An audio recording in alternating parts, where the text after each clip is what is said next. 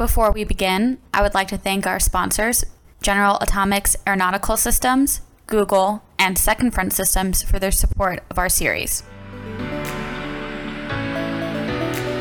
Welcome to Tech Unmanned, a CSIS podcast where we bring together technologists and policymakers to discuss the intersection of defense, national security, and emerging technologies. I'm Kaitlyn Johnson, Deputy Director and Fellow with the Aerospace Security Project. My name is Becca Wasser, and I am a fellow in the Defense Program and co lead up the Gaming Lab at a Center for New American Security. So, as y'all know, Lindsey ditched me and has left CSIS. And so I'm just so glad and thankful to have Becca with us today for this episode. She is absolutely brilliant hysterical and a lover of Muppets in space. So, you know, there will be a lot of fun to talk about. And we are going to have a great conversation with General Pringle and Colonel Diller about the Air Force. Welcome to Tech Unmanned, a CSIS podcast. This week, we are so excited to talk with two incredible service members in the Air Force First is General Heather Pringle. She's the commander of the Air Force Research Laboratory, or AFRL. Hey, Kaitlyn. Thanks for having me. Thanks for being here with us. And next we have Colonel Nate Diller. He is a director of AFWERX. Thanks a lot, Kaitlyn. Looking forward to the discussion. But I did look up AFWERX to see if it was an acronym, and I don't think it is. It is actually just a very cool name. You got it.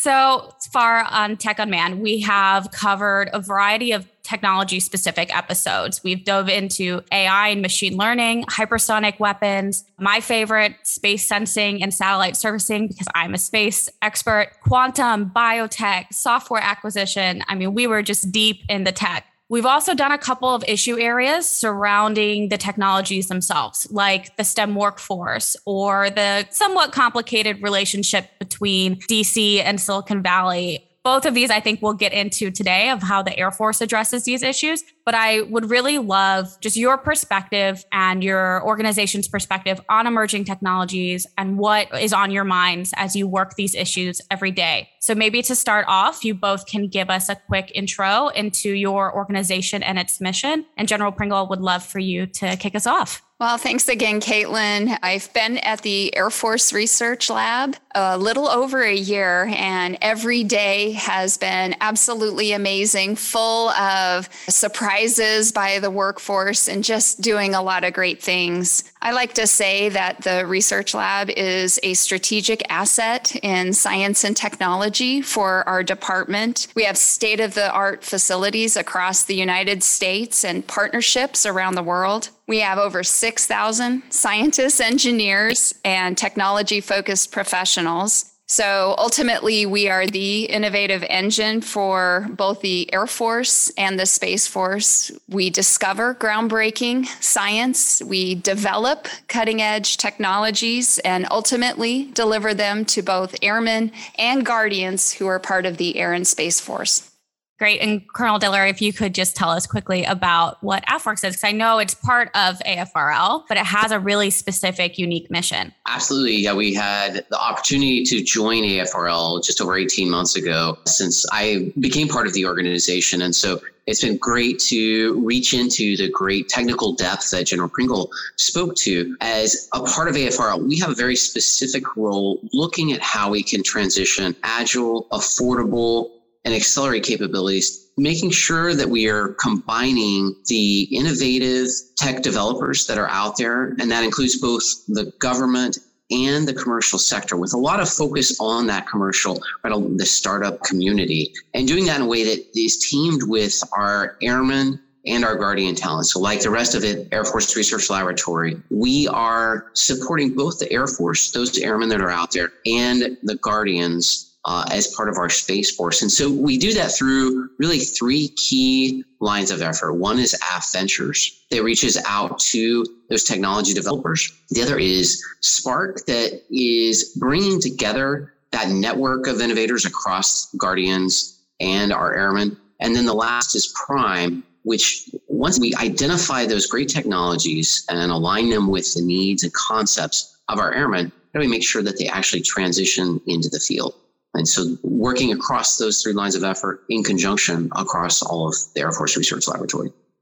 Wow, thanks so much for that uh, really helpful introduction. We want to sort of kick things off by delving a little bit deeper into the meaty topic of modernization. So, about a year ago or so, General Brown, who is the chief of staff of the Air Force, laid out sort of three main modernization priorities. And sort of the buckets that I've seen them grouped in tend to be nuclear modernization, so specifically US strategic bombers, which make up the Air Force's leg of the nuclear triad. The second one being Advanced Battle Management System or ABMS, and, you know, this is the Air Force's next generation command and control system. And it really seeks to connect every sensor with every shooter in support of JADC2 or Joint All Domain Command and Control. And then the last one, which isn't necessarily a program like the other two, but more of a process reform and one that I think is probably near and dear to both of your hearts, which is trying to develop more cutting edge acquisition methods. And the aim here is to allow the Air Force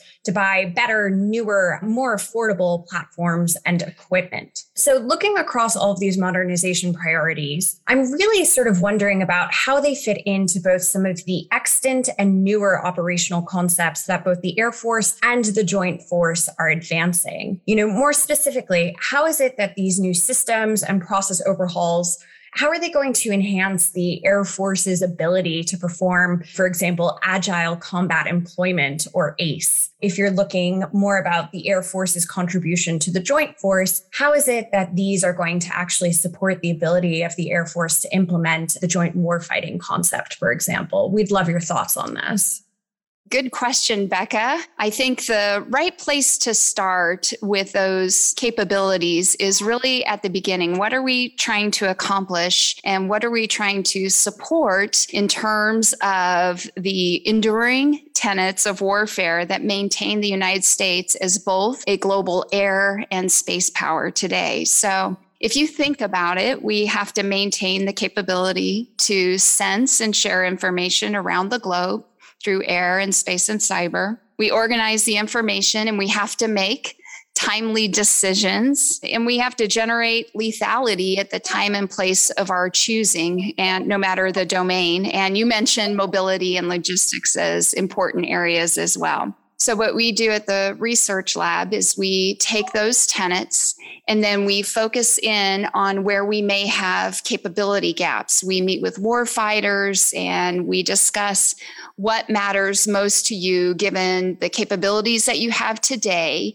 and where do you want to be five, ten years from now. And so we generate solutions with them through a variety of means, which we can talk about a little bit later. But if we take those capabilities and then those gaps, and then we bring our scientists and engineers together in that same room and we focus in on what technology solutions are going to help them the most. So let's take global awareness where you're trying to get continuous and timely knowledge of your adversaries, where they are and what they're doing. So, some capabilities or technologies that you might look to pursue are microelectronics or photonics, for example. If you're looking to share information, you want to coordinate across joint assets with assured communications, and you want to give them precise location and timing information. So, position navigation and timing technologies are really important to pursue. Quantum information science is really helpful in this area as well. To make decisions faster than your adversaries, you could leverage big data and big data analytics to bring together all the points of information and then even build it into autonomous capabilities or use artificial intelligence tools to bring together a better picture for warfighters to understand what's going on outside. And then, of course, to generate lethality or add complexity or unpredictability in mass, there are a variety of technologies that we're pursuing there. Collaborative autonomy, autonomous swarms, for example, digital and additive manufacturing help us uh, generate lethality and affordable price points or hypersonics and directed energy. So, those are just a couple examples that support those warfighting concepts that you brought up earlier. But one thing I did want to mention as well, and we can talk about it a little bit later. In addition to each of those technology efforts that support the bigger capabilities, right? We don't want to be constrained by what the technology is today, we have to think about what do we want to be able to accomplish in the future. And that's why focusing on the warfighting capabilities is so important. And we have a couple of big bets called Vanguards if you're interested. Colonel Diller, do you have anything that you want to add on those points? Sure. So as we've approached this over the genesis of AFWERX, it started out really with a shift in culture, a shift in culture really to think about how do we drive collaboration? Collaboration first from our airmen uh, and our guardians, and then eventually that collaboration in the broader industrial space. And so I had a couple of years worked on the joint staff uh, as a branch chief for air and space requirements and had a chance to play globally integrated war game and when you look at some of the operational challenges that are out there, I think often what you find, there are some of these things that maybe we think a bit more mundane, uh, like logistics, for example, and being able to conduct distributed logistics, uh, like the things that connect our force through comms. I had a chance to work at the GPS program office and the challenge of ensuring that we have the most state of the art position navigation and timing system in each of our different platforms is, is a huge, huge challenge. And so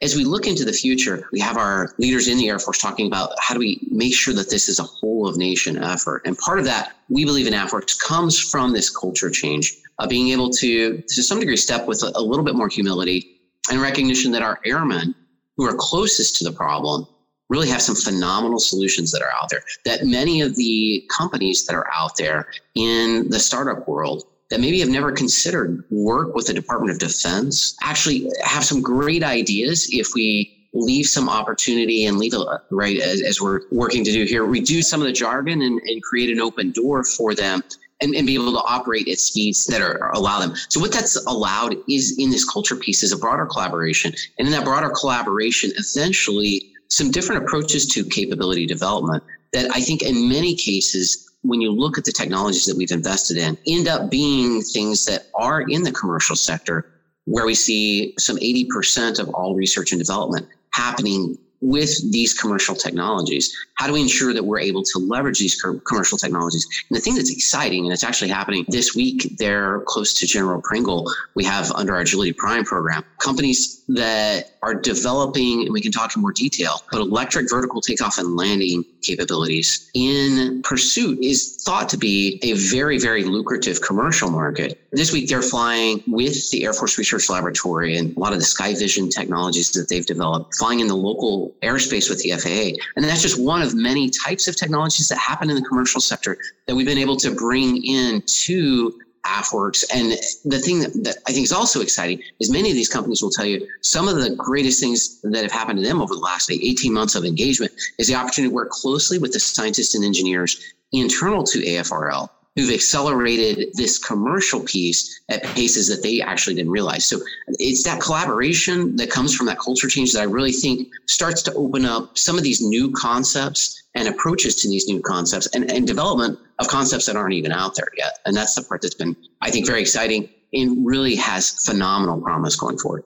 That's super interesting. You know, you mentioned wargaming, which is a subject near and dear to my heart. And one of the cooler things that I've gotten to do is actually do some more games that have focused on ways in which we can incorporate some of the big bet technologies, as well as some of these perhaps smaller scale technologies that could actually change the scope of what happens on the battlefield. But sort of thinking through that, you know, I wanted to ask you both. You talked a little bit about some cool programs, some of the big bets. From both of your vantage points, what do you see as sort of the future focused technologies or programs that you happen to find most exciting and the ones that you think are going to have the greatest ability to perhaps reshape the Air Force or even warfighting more generally? Well, I'm happy to jump in as a starting point. Those vanguards that I mentioned earlier really are exciting efforts where we have our scientists and technologists partner with the acquisition community so that we can iterate faster and look at ways to get technology to the field quicker. And so let me give you a couple examples of what those technology areas are. In fact, we have very few. We only have four at this point in time because they are such big, momentous efforts and kind of a whole of the department focus on them approved by the Secretary of the Air Force level. So, one that was approved just in June of this year was called Rocket Cargo, and it's looking to deliver 100 tons of cargo anywhere on the planet in less than an hour. That's a huge amount of logistics to bring to any kind of mission that we might want. And one of the things where we think it might be especially helpful is humanitarian efforts, humanitarian lift, where you want to get supplies to an austere site on short notice and a whole lot of it. I think that would be really helpful. But we have a couple other areas that are big bets from our portfolio. One is called Skyborg, and that's an autonomous unmanned vehicle that teams with a manned air vehicle and allows an opportunity to further the reach or any type of mission that we might want to partner with pilots or other operators in terms of forward sensing or use as a com relay or any number of missions. So that Skyborg vehicle is really a fun one that's doing a lot of progress with my partner, the PEO for advanced aircraft and fighters, Brigadier General Dale White. We also have a big bet or a vanguard called Golden Horde. And that's swarmed munitions, basically looking at how can we have collaborative weapons that are networked that maybe have different roles in their mission, go after different targets, or that they collaboratively look at how to um, get after their targets and meet it at the same time. And that's a really promising one. And then the one that we also have with the Space Force, in addition to rocket cargo, and that's NTS 3 or Navigation Technology Satellite 3. It's basically a next generation for position navigation and timing and it incorporates a number of over a hundred experiments up in space on this really unique satellite, as well as a ground component. It's got the whole system. And so we're really excited about that technology as well. And Nate, I know you have a couple as well. Absolutely. Just to continue on that space theme. So we had the chance last week of launching Orbital Prime, which follows the same methodology as Agility Prime. This idea that there's technologies that are out there relatively high technical readiness level, but for a variety of reasons haven't necessarily come together to provide the capability. And so Orbital Prime is our first space prime. And with this orbital prime, we're looking to do orbital debris mitigation. As you look into the future and you see the number of satellites that are being launched to create some really phenomenal capabilities from sensing to communications, eventually it's hard to imagine a world where we can continue to put things in orbit without making sure that we are able to also keep those orbits clean from the debris that's up there and the risk that it that poses to very expensive satellites and really exciting capabilities for us. Orbital Prime launches us really into that approach looking at one of a small subset of what we see these on-orbit servicing, assembling, and manufacturing, this OSAM capability. Uh, this is really step one into that. And so similar to Agility Prime, we will be releasing a small business technology transfer approach. So looking to put tens to hundreds of companies on contract in these early research and development. And the thing that's exciting about those is they pair small businesses with universities. And so this really starts to touch on an opportunity to start shaping the workforce towards these types of technologies. That certainly is one. I mentioned the other Agility Prime is our first Prime program. We now have four aircraft that are certified, the first aircraft certified for human flight, electric aircraft certified for human flight in the Department of Defense, moving that, that program forward quickly to look at things like disaster response, like logistics, contested logistics, being able to dis- do distributed operations, personnel recovery, and across that board. Very, very important civil use cases that we're working with NASA closely with. And like I said, we have actually five aircraft performers that are out in Ohio this week uh, doing some of those flights and some of the simulators in conjunction with the state of Ohio and with NASA. So this, this interagency piece, I think, is important as we think of this whole of government effort, moving forward those technologies. And when we look at the technologies associated with those two, two prime programs, right, very deeply embedded, you see artificial intelligence, you see autonomy, you see electrification, you see advanced propulsion techniques, both on orbit and with this electric propulsion. So I think to keep our technical edge, these really start to touch those really critical technologies moving forward. Well, you both just touched on several of our previous podcast issue areas, which is fantastic. So our audiences are well aware of like what OSAM is and how the commercial industry and the government are really pushing that technology as well as kind of the vulnerabilities that GPS faces. And so investment in PNT and, and having a more robust and resilient constellation or ground segment there. I want to dive a little bit deeper into the role of research and development General Pringle, you have mentioned previously about the S&T 2030 strategy, and I thought this would be a great opportunity to talk to you more about what that strategy says and how it interacts with research and development and these emerging technologies in particular. I'm glad you asked that, Kaitlyn, because the S&T 2030 strategy was published in 2019, April of 2019. And that caused the Air Force Research Lab to take a hard look at itself, how it was conducting business, and how do we need to change to meet the dynamic world around us. And so it had three major objectives, and it was to develop and deliver transformational technology, change the way that science and technology is managed and led, and third is to deepen and expand the scientific and technology enterprise. I tell you, we took that to heart and we did backflips to change all aspects of our business model, our value proposition, our organization, and a, whole host of things. And in fact, that's one of the reasons why AFWERX is now part of our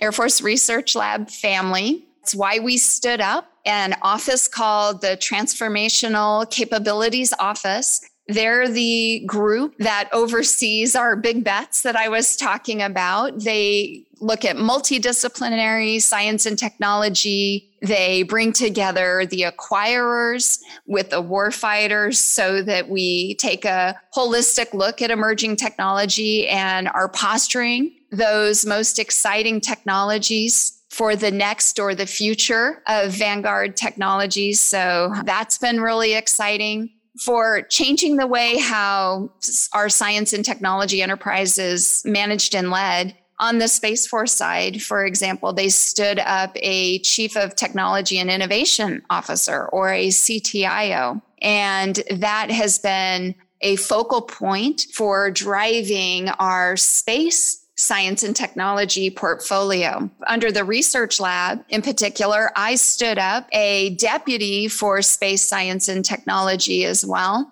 and that person oversees our whole entire portfolio for space s&t and has been a huge boon to us understanding and getting a big a better grasp of everything that's going on across afrl in space science and technology. And then there's a whole lot of things that we did to support our workforce. We did a study to look at the future of the workforce in 2030. And we backcast some of those challenges into actionable steps that we could take today. So there's a whole lot of depth that the 2030 strategy drove us to take, a whole lot of actions. And I'll, I'll just kind of sum it up with saying that the research lab is not the same research lab that we were a year and a half ago. We've, we've just done so much to change and we're really excited about the future. And they say you can't change big organizations. And both of you have focused on change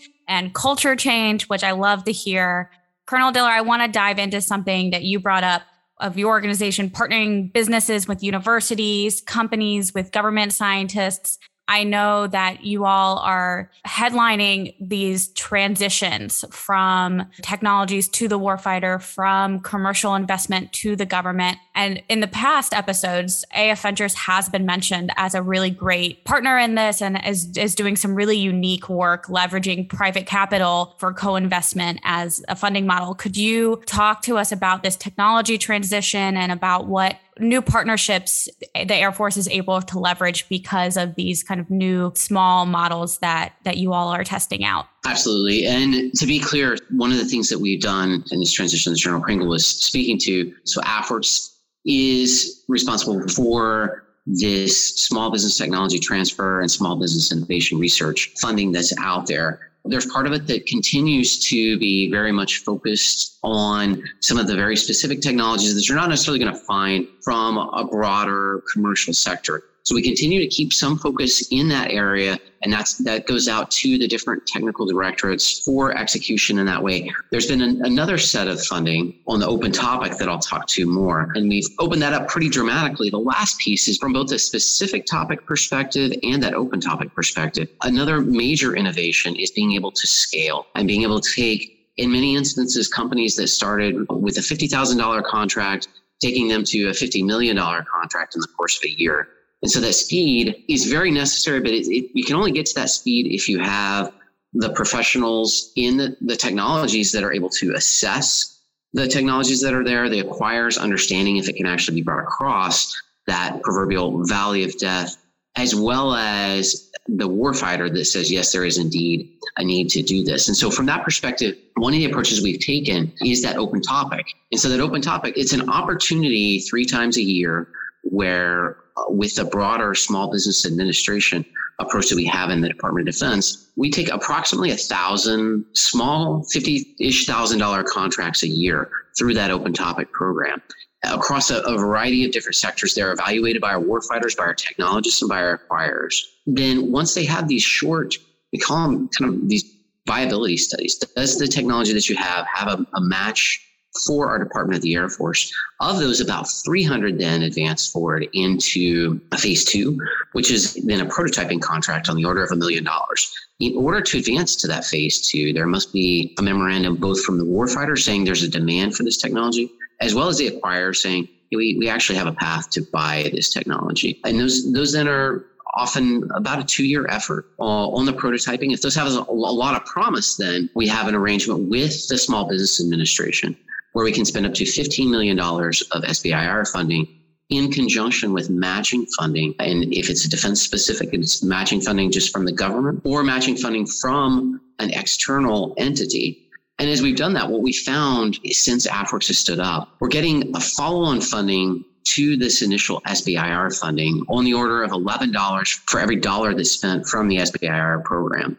Separately, what that's allowed us to do, about 1,800 companies that have come in through that program. Of those 1,800 companies, 70% have never worked with the Department of the Air Force before. And so when we look at expanding the trade space of technologies that are out there, making companies aware that not only is the DoD a great market, but many times what we found is that just the engagement with the technologists in AFRL the engagement with our warfighters, we actually have brought to light other markets that maybe they had not considered and been able, in many cases, to accelerate some of the technology development in order to make sure that, again, from a whole of nation perspective, we're bringing forward anyone who is interested and willing to work with the Air Force into some of these most difficult problems that our airmen and guardians face. General Pringle, I actually want to get your perspective on you know this technology transition issue and how it is that you sort of work it with the rest of AFRL on Tech Unmanned. A lot of the episodes have touched on the Valley of Death issue at CNAS, where I work. Our defense program actually has a project that is trying to overcome this issue called Unfinished Business and Defense Innovation. But the one thing that I've learned from that project is that there are just so many different viewpoints on this issue, whether you are sitting as an industry partner, whether you are sitting at the Department of the Air Force, for example, or whether you're a warfighter in the field. So, you know, getting your perspective on sort of how you view the issue and how AFRL writ large is trying to deal with it would be really useful. I think you're right we all may have different takes on or approaches to how you get out of the valley of death, but one thing we can all agree on is that we need to get the most innovative technology out of the lab and into the field. So, bottom line, that's the overall goal. And it's important to partner with all the individuals that take part in this process. So, from a laboratory standpoint, there are a couple hypotheses, if you will, that you could take to get something out of the lab and fielding at scale. So the AFWERX approach is one, and we absolutely want to support that, right? You generate a market in the commercial world and you infuse it with military requirements so that it's at the ready at the time that you need it at some point in the future. The vanguards that I mentioned are another way that you can do it.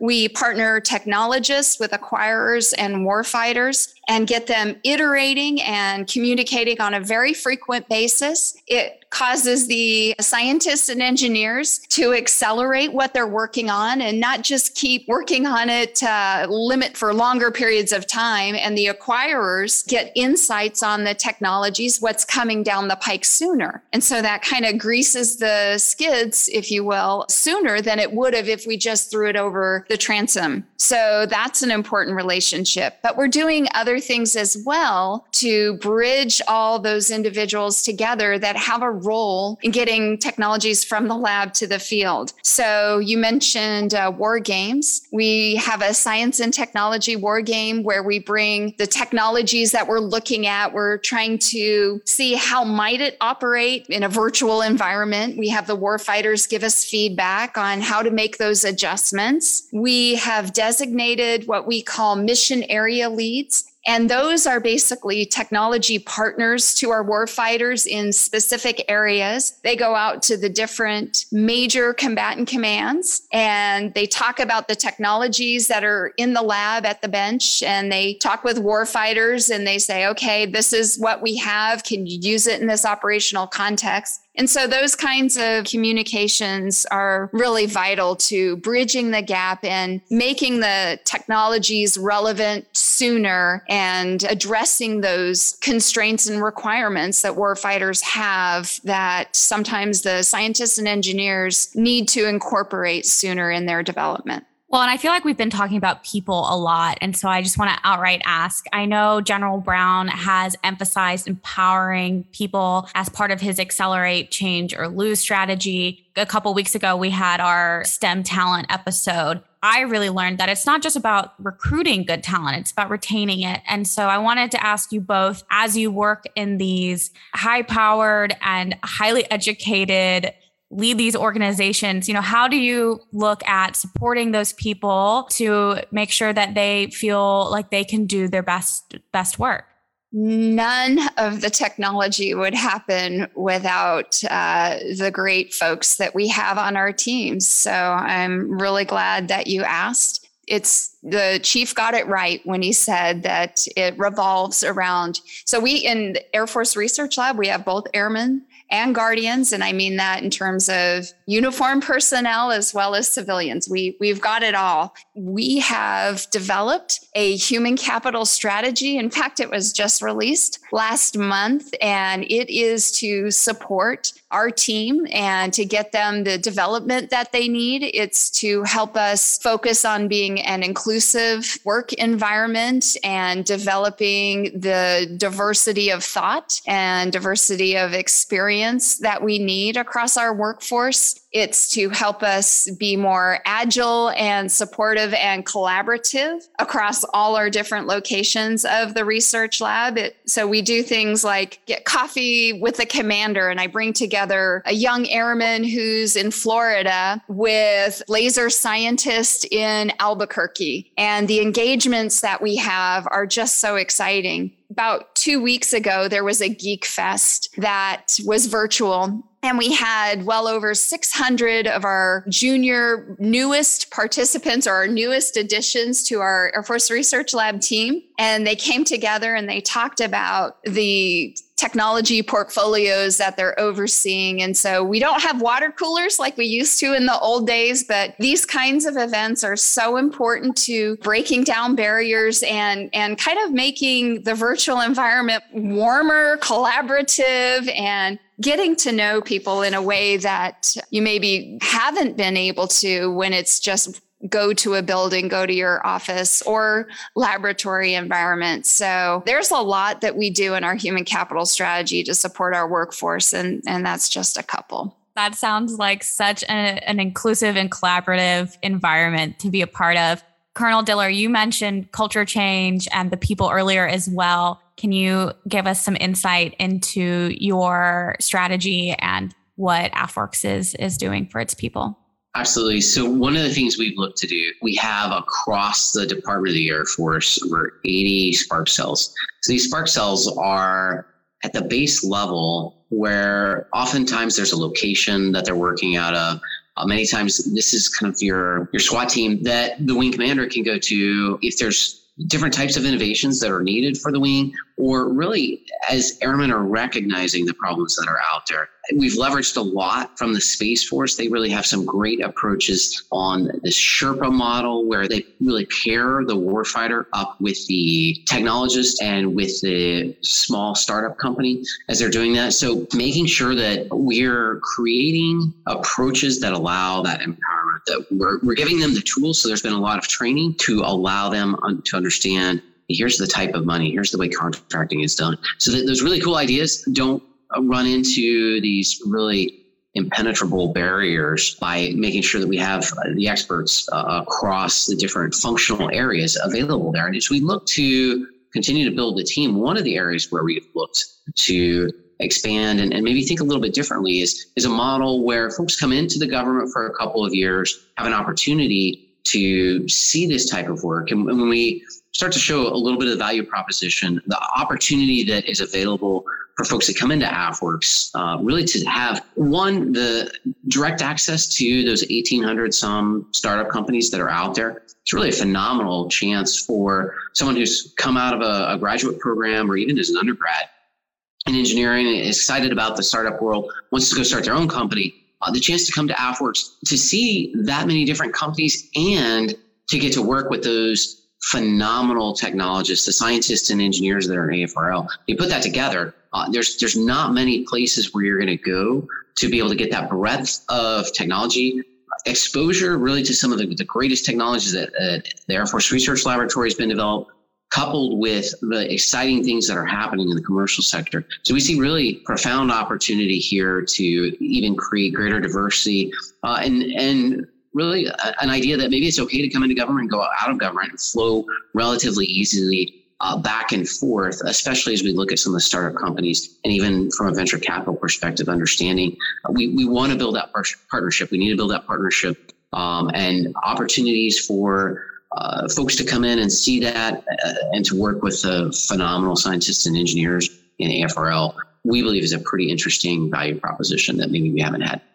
That's super fascinating. And I love seeing all the different forms of collaboration and sort of opening new doors to new and different people because ultimately that's how we actually innovate right? Innovation is so much about people and it is about inclusivity. And so just hearing all of the ways in which you know afrl and afwerx are doing that you know at sort of all levels of echelon is just you know really heartening to hear um, and something that also gives me a lot of faith in the ways in which we're going to be able to innovate for the future. And that actually brings me to my next question uh, which is for the both of you which is, you know, I've done a lot of work looking at the future of air warfare and a little bit less, but still some on sort of space warfare. And I've been lucky enough to have a lot of conversations with leaders in the Air Force and the Space Force about this topic. I want to get your thoughts, both of you, about how it is that you think the nature of air and space warfare is changing and how is it that AFRL and AFWERX are going to really be stepping up to sort of meet those future challenges? General Pringle, if it's okay, we'll start with you. Interestingly, there are some tenets that stay fairly constant over time. And I kind of mentioned those at the beginning. The things that you have to do, you have to understand the environment, share that information, and then operate. But we wouldn't have a research lab if those tools didn't change over time. And so that's really where we come in. And what I would say is that at this critical juncture where we have two services and an Air Force and a brand new Space Force, it's more important than ever that uh, we collaborate across both of them. And in particular, when you look at it from a technology standpoint, when we develop technologies, microelectronics or quantum or additive manufacturing, we want the application of that to be free flowing to the domain in which it will have the most impact. And so we have technologies go direct to Air Force applications or Space Force applications or both or in between, because ultimately we will be fighting wars in and through all domains and in conjunction with our joint brothers and sisters. So having that free flow and that multi domain focus is really critical. So we're really honored to be one lab for two services. We wear that as a badge of honor. And I've got, you know, the Space Force patch on right now so that we can show that we support both services in word and deed. And Colonel Diller's been a great advocate for that as well. And I'll let him talk to some of the specific aspects that they have done in AFWERX. Nate? Yes, man. Thanks. There was a discussion, you know, a few years ago about the third offset strategy. And as you look at some of the different approaches that continue to be by the Vice Chairman Joint Chiefs of Staff and continue to be echoed uh, by our Department of the Air Force leadership.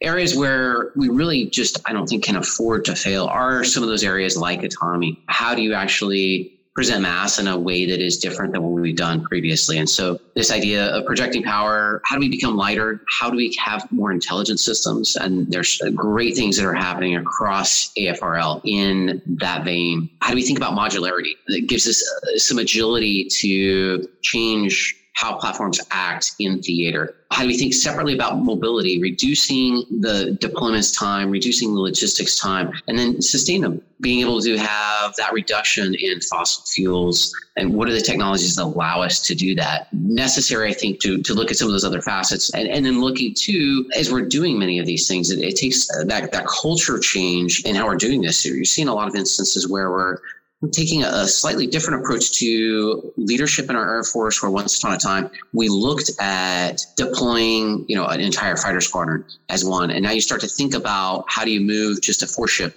of fighters around. That's a that's a different fighter pilot development program than when I grew up as a fighter pilot. And that's, that has to start early. That starts in the development. I think that's this discussion of bringing the warfighter technology supplier together, having those pilots, having those maintainers that are going to be operating those environments together. It, there's really, I think, some exciting innovation still on our organizational structures and how we operate in these types of environments that we really haven't even started to touch on yet, but are going to be essential in order to operate in the future environments that are necessary out there. Well, we want to be respectful of your time. I know we could sit here and just peg you with questions all afternoon, but you two are the experts. And so we like to finish the podcast with asking if there's anything that we might have missed that you want to highlight or maybe re emphasize for the audience. I want to say thanks again for having us here today. It's been a real pleasure to join you. And it's hard to imagine that we missed any areas with the broad scope of topics that we've discussed. But I wouldn't mind just taking one minute to talk about the next generation of scientists and engineers that are out there. And I mentioned some of the development activities that we have for our junior force who are already employed by the research lab, but we do a whole host of things for the junior junior force or the next generation, the K through 12 STEM and high schoolers and internships for college students. There are so many ways that we're trying to reach out to them and get them excited about coding and airplanes and rockets and satellites because we know that it's a long journey to develop the background and the knowledge to support a career in STEM. And so, if any of your listeners are interested in connecting with the research lab, or they can also connect with AFWERX, I'd encourage them to go to afresearchlab.com and we talk about opportunities for employment or college payback or any of the number of STEM outreach facilities that we have at our bases to connect with schools and nonprofits or college campuses around the nation. So we know that the future is a partnership with those that are outside the fence line. And so we really value all the connections that we have. So again, thanks for your time and having us. It was a great honor for me to be here and tell you a little about the amazing folks at the Air Force Research Lab. So I would just have to echo really the same thing. As a pilot, I love flying things. As an engineer studying astronautics. I love things in space. The, the, tech is it's just it's it's a ton of fun, right? But it really 100% it's it's about the people and and how is it that you reach out to that eight year old little girl that loves drones and wants to grow up and, and learn how to build or fly those things. How do you how do you reach out to the folks who've been in in industry and maybe realize that now there's an opportunity to work in the government ways that they hadn't before. So I do think that if there's nothing else, one of the things we've really done is to create that open door and to find if there is a way that you are interested in supporting the defense of this nation, now is the time to get involved. And you're not going to find a, a, better open door than the Air Force Research Lab. Certainly welcome that whole of government, that whole of nation effort. You're going to find a phenomenal group of people and teammates to work with. I love hearing that. I know for me, as a policy person who's always loved technology and space, but never had that like science and math brain, this was the perfect fit for me to be able to host a podcast like this, do the research that I'm doing. You know, you don't know until you're exposed to people or ideas or opportunities like these. So, what a great note to end on. Thank you both so much. It was an honor to host this discussion with you. We can't wait for the rest of the audience and the public to hear it as well. And so thank you again. Mad props to both of our guests for avoiding acronyms or at least defining them when they did say them. I thought that was fantastic and unexpected from people who sit deep, deep in the military and Department of Defense. Usually acronyms are the language. And so I'm so grateful that they kept it accessible to our audience? Oh, absolutely. I find myself having to play the role of translator half the time. So it's nice to kind of take a break from that role and sort of put my analyst hat back on rather than translating very special acronyms mean to the general layperson. so I got a couple of like big things out of this that I think just kind of cross cut from a lot of the technology specific episodes we've done. And a lot of that felt really similar to kind of the software acquisition and the STEM workforce episode that we've done.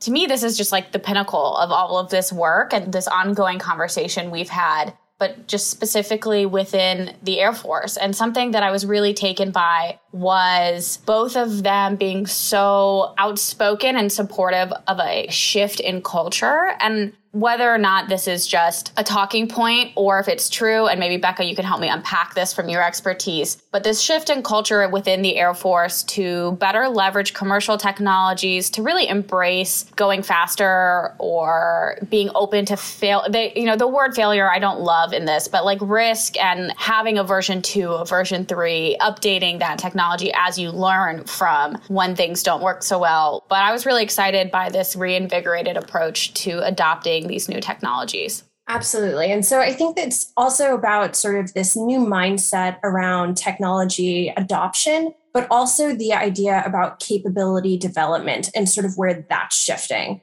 So I think we saw in a lot of what they were talking about almost this bottom up approach to capability development where they go to the warfighters and they ask, you know, sort of what is it that you actually need at that unit level? How is it that you would use this in the field? What are some of your requirements? What are some of the things that you would change? And I think that that kind of bottom up approach is something that is starting to become a little bit more popular within the Department of Defense more broadly, particularly as we've had a number of these innovation initiatives, uh, largely with industry. But this idea of involving that unit level in how you develop capabilities and technology is super interesting. Because if you look at the literature on military innovation, bottom up process of military learning and adaptation, usually it's very much focused on like tactics, techniques, and procedures. you know, where folks kind of take this firsthand knowledge and apply it to try and inform change throughout an organization. And seeing that instead applied toward capability development is actually really cool. And I think the other element of that is bottom up change or capability development, whatever it might be, this sort of shift in mindset. It doesn't happen unless you have buy in from the top, particularly in these like large, intransigent to change organizations that, frankly, most militaries are, including the US military. So, looking at the ways in which we had two senior leaders in the Air Force, just like very much all about that bottom up capability development and the way in which they were championing it to like really sort of create something new and create something that's useful both with the emphasis on today but also what would be useful in the future i think was really great to see. And i think that that's perhaps a mindset shift as you were talking about that you know hopefully we'll see more of because i think that's where we're going to see the biggest benefit. It's like a meeting in the middle almost. And i really liked general pringle brought up not being constrained by today's technology and really embracing the future and like the flexibility of being iterative and forward looking. And it's really hard to inspire innovation if you're setting so many requirements based on what you know of technology today. And so I think AFRL in particular is that kind of what's next organization. And so I just thought it was a really interesting and good point. The other part that they mentioned quite a lot when they were sort of trying to think about the ways in which you would need technologies in the future, wargaming came up a bunch. And I wouldn't be me if I didn't harp on the wargaming part because this is me. I'm a wargaming nerd. But you know, they talked about how they were using wargaming to think about how some of these capabilities could be applied in the future and sort of part of again this like bottom up capability development process, right? Thinking about ways in which you could apply these technologies in a fictional environment, the ways in which you could try and adjust them a little bit, you know, in the real world to try and make them more viable in some of those future scenarios which I thought was super cool. And then it also kind of had this weird secondary byproduct benefit of also familiarizing the warfighters, the folks again at that unit level, with what some of those technologies might be. So, however many years down the line, and when they are commanding a squadron or whatever, what is this new technology? They've already seen it in sort of that initial early stages, and they understand a little bit better how it can be used and how it can be applied. And I think that kind of life cycle is really neat to see. Well, and it, it reminds me of a lot of our previous conversations about technology literacy at all levels. So often AI is a great example of this. It's like magic dust sprinkled on problems, and AI is going to solve it. But part of the problem, as we've learned on the podcast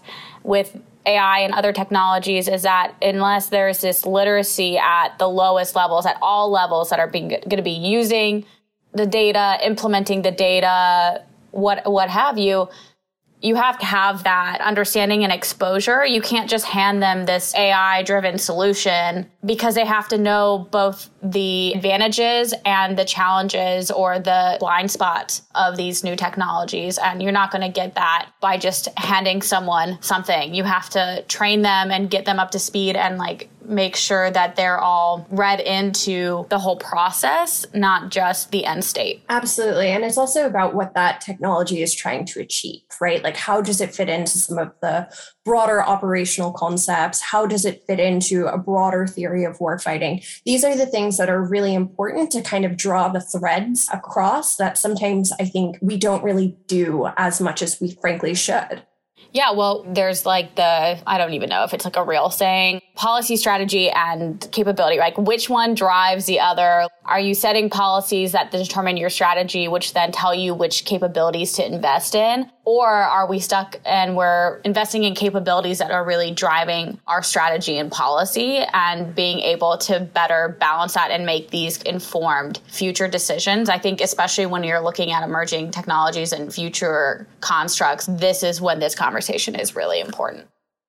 I want to say, listening to you know General Pringle and Colonel Diller talk about particularly the big bets, right? Those newer technologies that they're really putting a lot of emphasis on, and thinking about the ways in which those could be used those seem to sort of fit a broader shift in the Air Force, sort of thinking a little bit more about new ways that they are going to project power into the future, thinking about how it is that they can sort of do power projection in a lighter and more autonomous way. And I think this is in sort of a broader recognition that air warfare is evolving. But in addition to air warfare, the instrumentality in like the nature of air warfare is also changing. So as they were sort of talking about Skyborg, Golden Horde, NTS3, a lot of that is really pushing toward integration across domains, not just air and space, which is super important, but sort of across all domains, across the joint force, and sort of thinking about the ways in which some of those could also, frankly, be extended to allies and partners. And I think that that's pretty interesting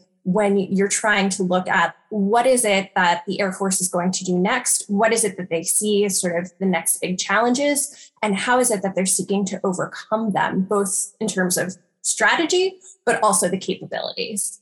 Well, I think we're going to dive into this question as well when we talk to the experts from the other services definitely on my list to ask how do you make sure we're not stovepiping these cross domain technologies with the construct of the services having the budget and actually doing the acquisition and procurement. And it also reminds me of our hypersonic weapons episode. We had Dr. Gillian Bussey, who's the director of the Joint Hypersonics Transition Office. And so she oversees every hypersonics like esque program across DoD. And when she was naming them to us, it was like it was a shopping list. I mean, there were 10 of them at least. I did really appreciate that General Pringle and Colonel Diller brought that conversation up and were willing to talk and have had these conversations within AFWERX and within AFRL of how you can jointly integrate technologies because we're not going to just be fighting a war in space or just fighting a war in the air domain. It's going to cross those domains and all these systems. And this is the challenge we also talked about with the electromagnetic spectrum and warfare episode when we talked about JADC2 and this joint all domain command and control. It's just everything is becoming integrated, which means it's extra complicated. Good and bad problems, I think. Fighting jointly has been a true problem, frankly, throughout history. I think we're finding that now. And the joint force more broadly has some big plans. The idea of connecting every sensor with every shooter, that's going to be really, really hard to do in practice. And it's, you know, sort of how you break out from these inter-service rivalries to get folks to work together. If we want to do like a donning the masks of war 2.0, thinking a little bit about that, it's really, really tough to actually achieve. But, you know, I think there's been a real recognition that for some of the more advanced adversaries that the United States might actually face in the future, you need to be fighting jointly and you need to be finding ways in which perhaps it's an Air Force asset queuing a Marine Corps shooter. You know, the other thing that I, I'm not sure if you've gotten into in any of your other podcasts, but I kind of have a sneaking suspicion that you might thinking actually about ways in which we could we could have the services pool some of their resources for joint capability development as opposed to always developing their own separately in these silos and creating sort of these redundant systems and redundant programs and redundant technology that doesn't always net us what it is we're trying to aim for. Well, and I think emerging technologies generally are such a good place to do this because as we've seen, things like biotechnology, quantum, AI, I mean, those are going to affect and be used by all of the services. And so I think you can, you really could hamper yourself if you silo them. Absolutely. And if we can create constructs like AUKUS, where we're going to be cooperating with Australia and the UK on things like quantum technology, why can't we create a little consortium of the services where we can actually cooperate on quantum technology? That would be fantastic. Well, Becca, thank you so much. I really appreciated your expertise on this conversation and endless thanks to General Pringle and Colonel Diller for taking their time to talk with us in such an open and candid way that I don't think we often get from military service members. Absolutely. Thank you so much for letting me be here on Tech Unmanned. Love it.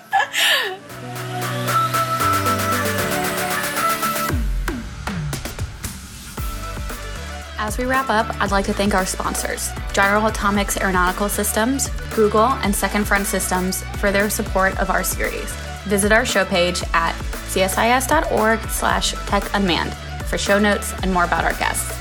Also, follow us on Twitter and Instagram at techunmannedpod, and don't forget to like, subscribe, rate, and review the series wherever you listen to podcasts. We'll be back in two weeks.